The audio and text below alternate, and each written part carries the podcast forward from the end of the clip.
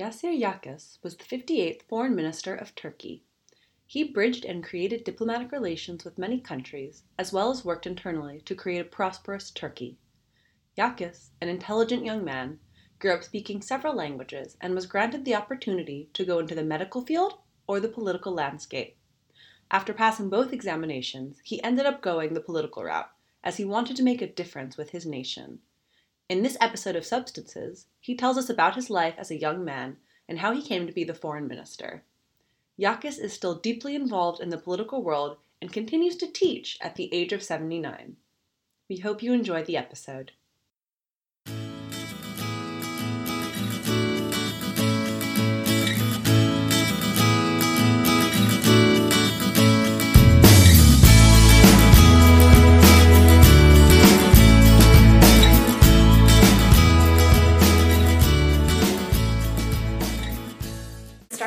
Telling us a little bit about your background and how you got involved in your career path and how exactly it took you to where you are today. Uh, shall I begin from the where which university I choose or which profession I choose or how I got in politics or which one? Um, which which stage? Because if I start from ch- childhood, it's not necessary. it may not be interesting I for think you. from higher education, very interesting. Okay. Yeah. Uh, when I finished university, uh, actually before I uh, uh, be, before I choose the faculty that I, I was going to uh, study, I had two options in my mind. One was to become uh, a medical doctor, okay. and the other was diplomacy. And I took the examination from both, and I thought that if I fail in both of them, I should have a third choice where you can enter the university without passing the admission examination. And I made my registration to the Faculty of Letters and Russian Philology. Then uh, the results of the examinations were announced, and it turned out that I won both the medical school and political science. And uh, I visited the uh, faculty of medicine, and people were sad there, busy with their sick and uh, family, etc. And then I, I, I came to the faculty of uh, political science. There, uh, the students were very happy and uh, teasing people passing by, etc. I said, I'm going to choose. And I also spoke at that time uh, two foreign languages, so I thought that uh, political science and diplomacy later on could be an interesting career for me. So this is how I, I entered the Faculty of Political Science and uh, there was an examination after the second class uh, to be uh, divided, I mean, to be separated to international relations and what is economic sciences and administrative sciences. So, because of the foreign language advances that I had, I chose the international relations this is how I completed my university studies. And then uh, there was admission examination to the foreign ministry to enter diplomatic career. So I passed this examination and I was admitted to the diplomatic career. And I served something like 40 years in diplomacy in various places. I started my career in Antwerp. I was vice consul of Turkey in Antwerp. Uh, then I became, I was promoted to become a consul. Then I was posted uh, from there to Nigeria. And I became first secretary of the Turkish embassy in Lagos. The capital was Lagos at that time. And I came back home to the administration, central administration, foreign ministry. Uh, then second tour uh, for the uh, assignment abroad, I uh, was posted to NATO Defense College, and uh, college in Rome. So I followed the courses in NATO Defense College. Then from there I was posted to uh, to the Turkish delegation to NATO in Brussels. Then back home. Then the uh, third time I was posted abroad, it was in Damascus. And uh, four years later, back home. Then I was posted to uh, as ambassador to uh, Saudi Arabia. Uh, four years there, back home, and then uh, four years in uh, Egypt, Cairo, and from there to Vienna. I was permanent representative uh, to the United Nations office in Vienna, and uh, uh, two and a half years there, again back home. Altogether, this makes about 40 years of diplomacy.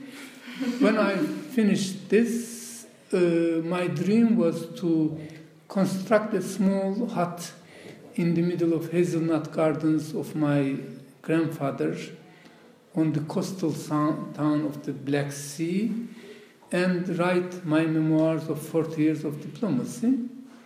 When I was lost in this dream, the former president of the Republic of Turkey, Mr. Abdullah Gül, called me on telephone.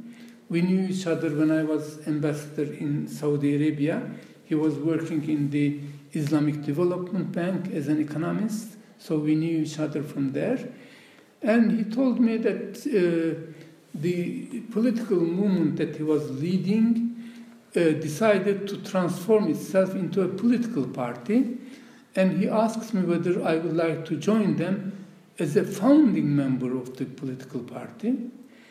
I went to his office and I, I was so uninterested in politics that I did not know what it meant to become a, uh, a founding member of the party.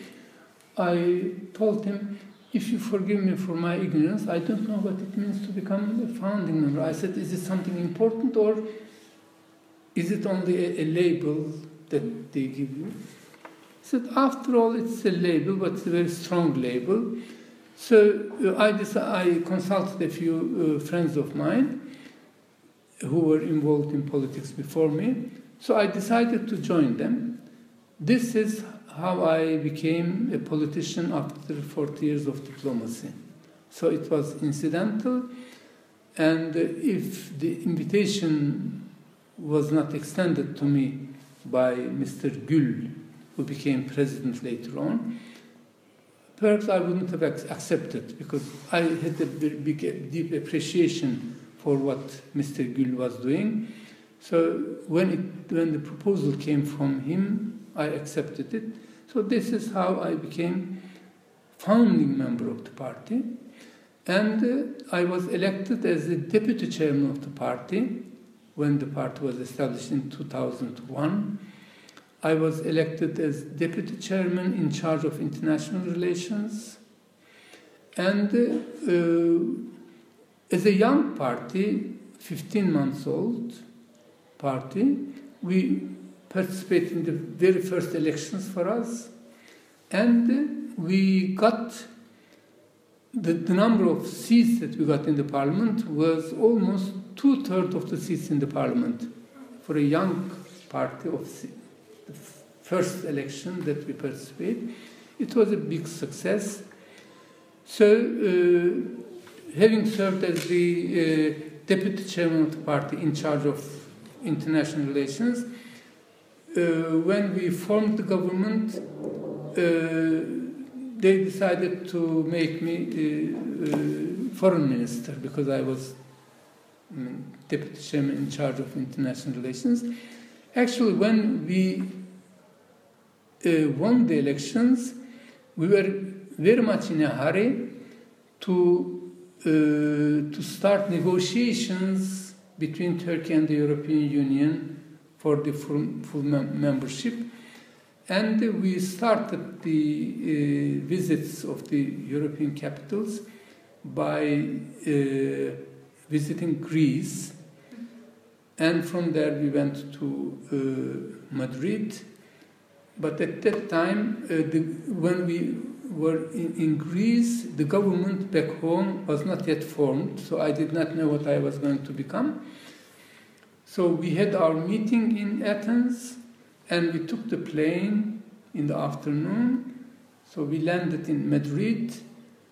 The door of the plane is open.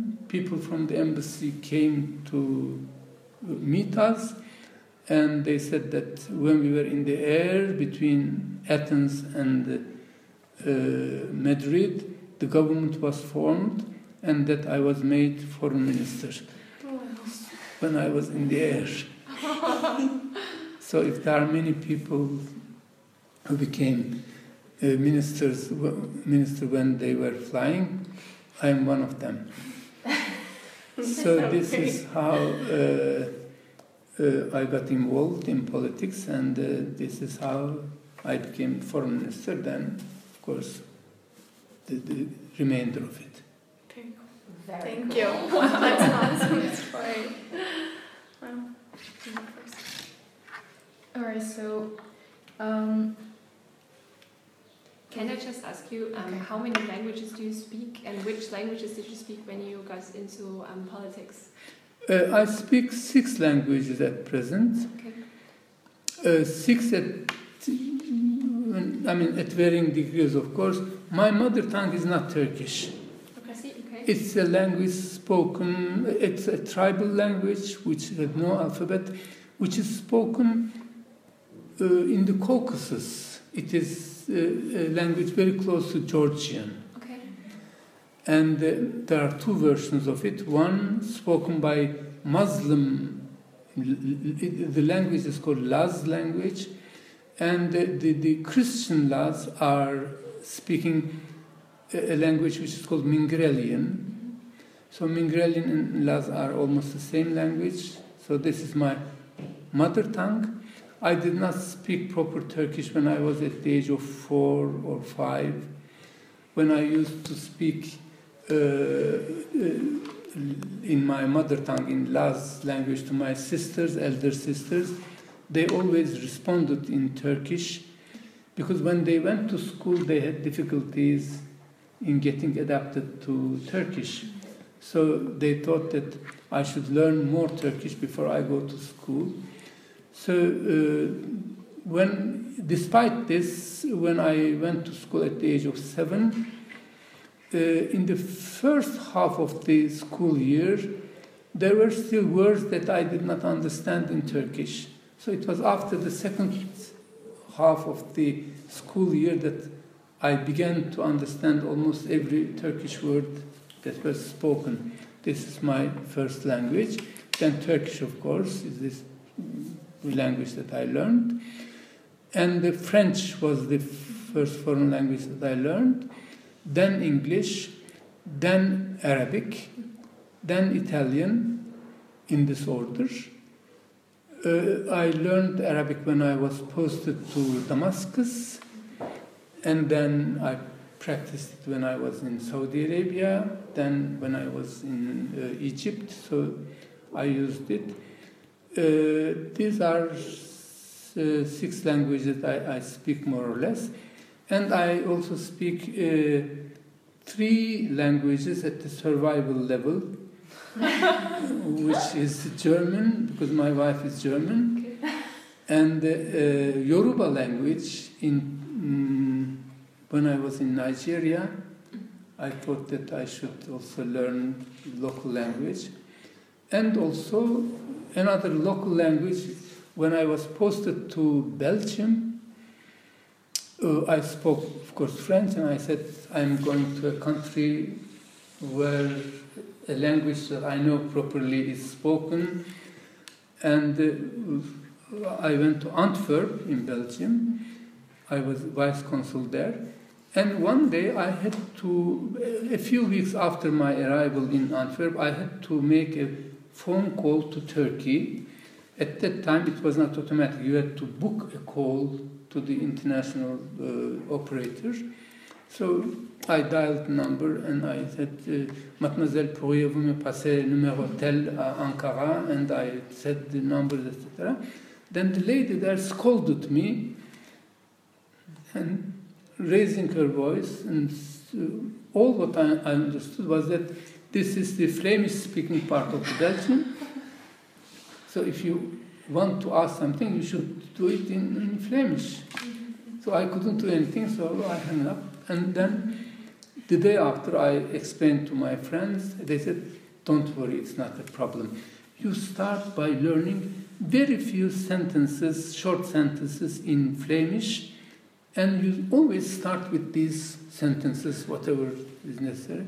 So I purchased a book, uh, Méthode uh, Assimile d'apprendre le flamand, the me Flemish, um, uh, Assimile method of, of uh, studying uh, Flemish, and I learned some uh, easy sentences. Could you, could you give me, could you do that, could you, etc. And then a few weeks later, I had to call again Ankara, and I dialed the operator and I said, eh, juffrouw, kunt u me dit nummer gegeven te, an te Ankara gegeven alstublieft? And I was fighting with the figures, 38, yeah. 39, etc. And the lady said there, said, mais parle français, monsieur? so I understood that it was the first say first word that they want to hear in Flemish. And when you are in trouble, they accept it easily. But if you start with French, then they are angry. Still the same situation today. Yeah. I'm from Belgium, and I know exactly how it is. Yeah. so this was uh, this was how I thought that I should start uh, Flemish. And uh, on another occasion, I was standing waiting for a bus in the bus station, and a girl, perhaps uh, six years old, with, the, with uh, her brother, who's four years old, came to me and said something in Flemish. And I, I did not understand. I said, I, am sorry.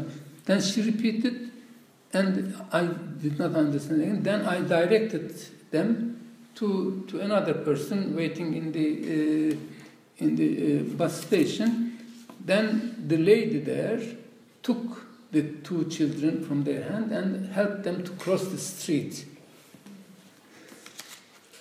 I felt so ashamed that I could not meet the expectation of this little boy.